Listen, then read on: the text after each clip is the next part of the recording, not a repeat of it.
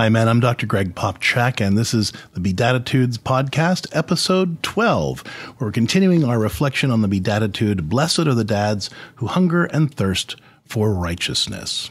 Now, we talked in the last uh, podcast, uh, episode 11, about what this means to our relationship to our Heavenly Father and how this calls us to be His sons.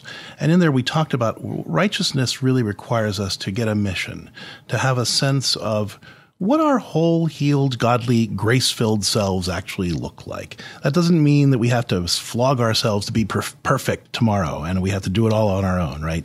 It just means that we know that we're called to be insert virtue here more respectful, more compassionate, more communicative, more generous, more loving, more present, more whatever those qualities are that enable us to function at our best and be the husband that our wives need us to be, our wife needs us to be, and, and the, the husband, the father that our children need us to be.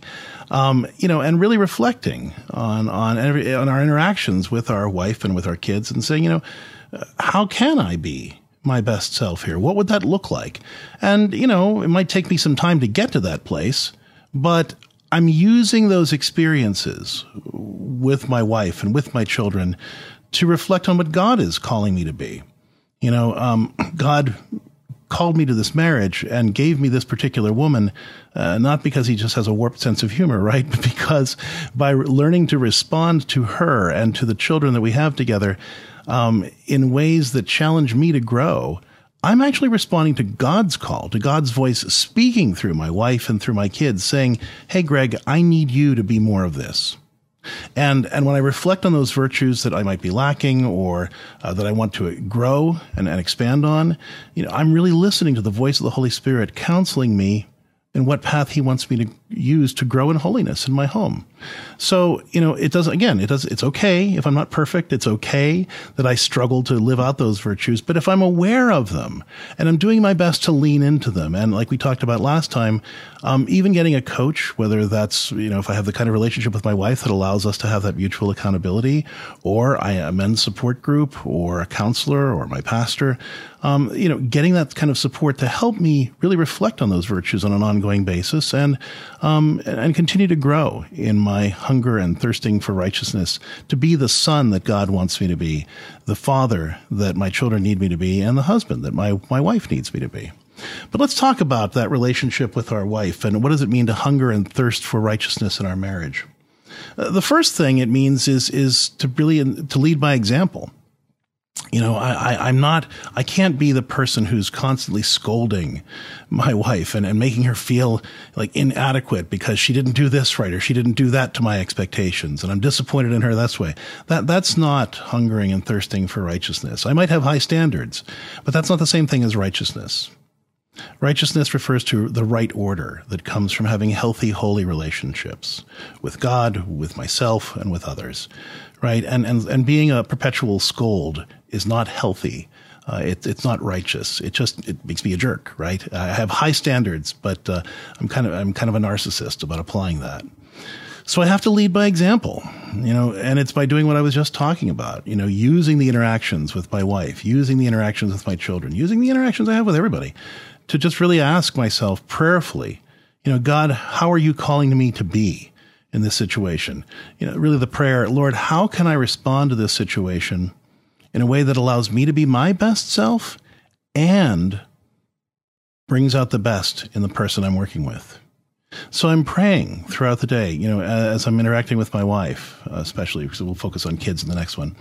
But, you know, as I'm interacting with my wife, you know, Lord, help me know how to respond to her in this situation, especially this frustrating situation, in a way that would allow me to be my best and that would increase the chances that I could bring out the best in her.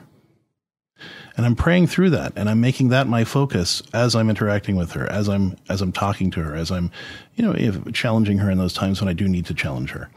Um, so, but I'm I'm I'm I'm making myself the, the, I'm leading by example. That's what I'm trying to say. I, I'm not making you the focus of my hungering and thirsting for righteousness. It's not here's another hoop you have to jump through. It's here's how I'm reflecting on what God is calling me to do in this marriage, in this family life.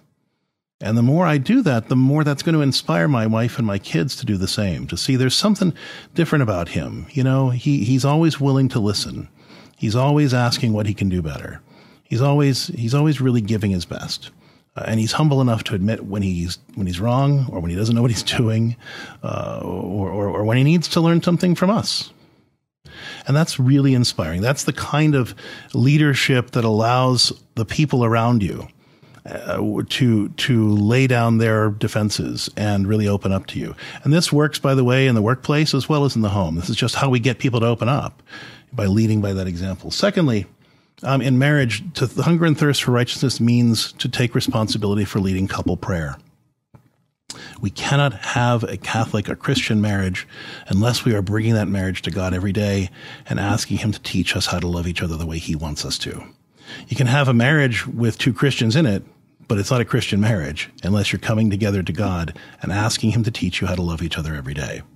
You know, all of us have love in our hearts. You know, we all long to be loved. We all have a lot of love to give. But I'll tell you for myself, I do not know how to love in ways that are always loving. Sometimes I'm trying my best to be loving and I end up hurting the other person anyway uh, even when I'm trying to be loving. Uh, sometimes I forget to be loving at all, and I just I just hurt people regardless. Sometimes I do things that I think would be loving, and and and for me, and they're not for them. I don't know how to love in ways that God wants me to, and that my wife and children need me to. And marriage is all about learning how to love the way God wants us to. In fact, the Christian walk is all about learning how to love as God wants us to. I give you a new commandment, a new commandment. Love one another as I have loved you. It's not keep loving each other the same way you always have. It's not do what comes naturally. It's you don't know how to love. So I'm giving you a new commandment to love differently, to love the way I want you to. But we can't know what that means unless we're going to God every day and saying, teach us. So I think I've shared this before. You know, Lisa and I, uh, the first thing we do when our alarm goes off in the morning is we roll toward each other and hold each other and we pray. Lord, help me be the husband that she needs me to be. Help me be the father that my kids need me to be. Show me how to love her in a way that'll really make her feel loved and, and that would let her know how precious she is to you and, and to me. And, and Lisa will do the same thing where she asks God to help her to be the wife that I need her to be and, and to teach her how to love me the way, the way I need to be loved. Um, it's, it's a beautiful moment and it's a great way to start the day. Uh, but we keep up that reflection and that prayer throughout the day on our own as we continue to ask God you know, how to love each other. But, but, you know, leading that couple prayer, taking that time to say, you know what? We don't know. Neither of us knows what God wants. Let's go figure it out. Hungering and thirsting for righteousness means seeking that righteousness that comes from the heart of God, that comes from saying, God, teach us how to put things in order. Teach us how to love rightly. Teach us how to live rightly. Show us what to do. Hungering and thirsting for righteousness doesn't mean that I'm adhering to these, these, these standards, these rules, and I'm following them perfectly. It means acknowledging that I don't know what to do and I'm asking God to teach me because God is righteousness himself. And the closer I draw to God, the more righteous my life is. It's not about the law. It's not about the rules. It's about the relationship that I have with God and leading my wife to that relationship with God so that we together can learn what he wants for us. so leading that couple prayer every day, seeking God's will, seeking his love, seeking his guidance on how to love each other. Thirdly, you know, we talked about having our own mission last time, the idea of having certain qualities that I'm trying to lean into, that I'm trying to practice, certain virtues that I feel like um, God is calling me to exhibit. You know, we encourage our wife's mission in two ways. First, by pointing out the good, the things that are good about her you know, telling her how much we love her, how much we love her intelligence, how much I love her, her compassion, how much I love her generosity, how much, whatever those qualities are that you admire, tell her. Look for those times when she shows those qualities throughout the day and, and compliment her. Build her up. Help her see those virtues that that that are part of her personality that that you love so much that she might not even be aware of or give herself credit for. But the more you identify those positive qualities and positive virtues and call them out and praise her for them, the more she's going to want to be more of those things.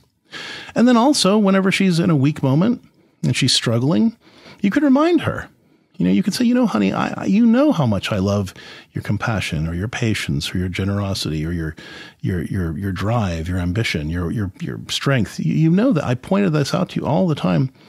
You know, I know you're really struggling right now, but if you could kind of access those qualities, what would you do differently in this situation?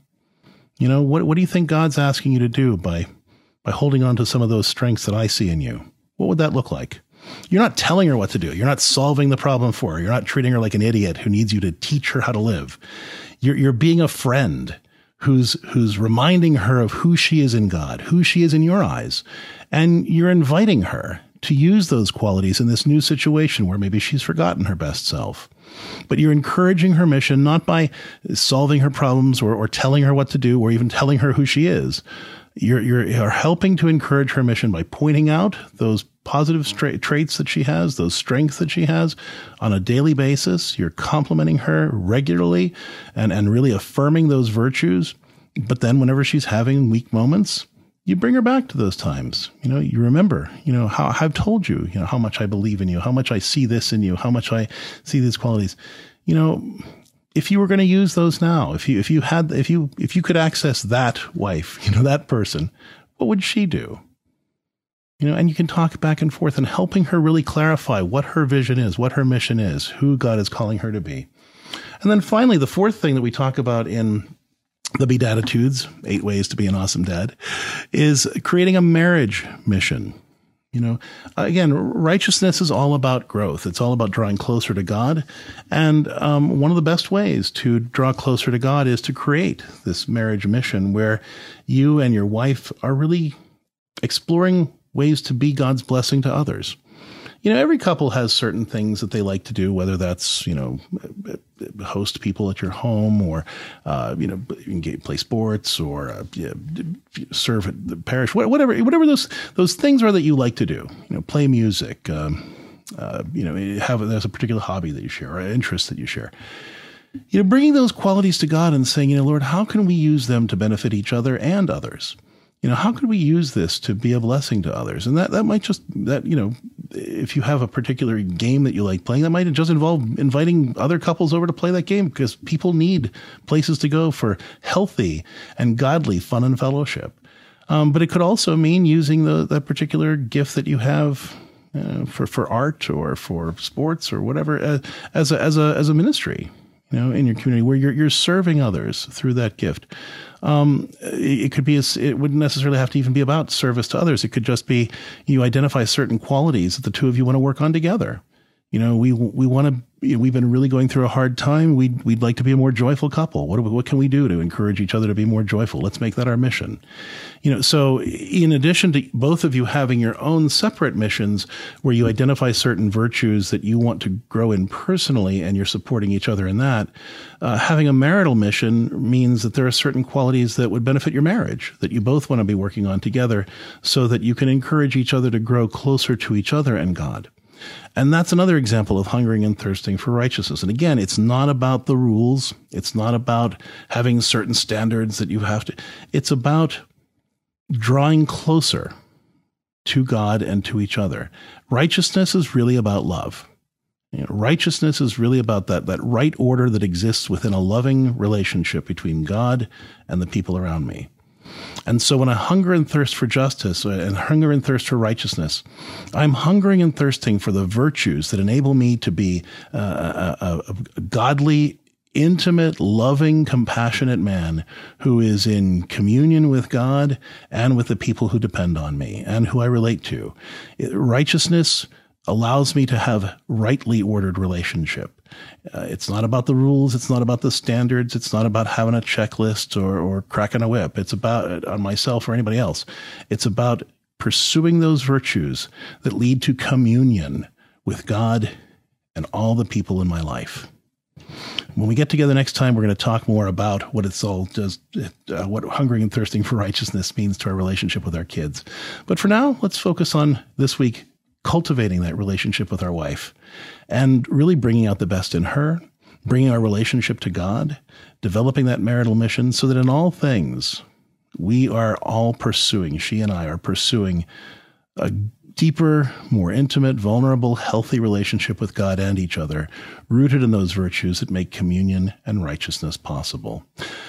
Don't forget to post your questions in the Home Builder section. If you are not already a premium member of Home Builders, we you're missing out on a lot. So we would love to have you.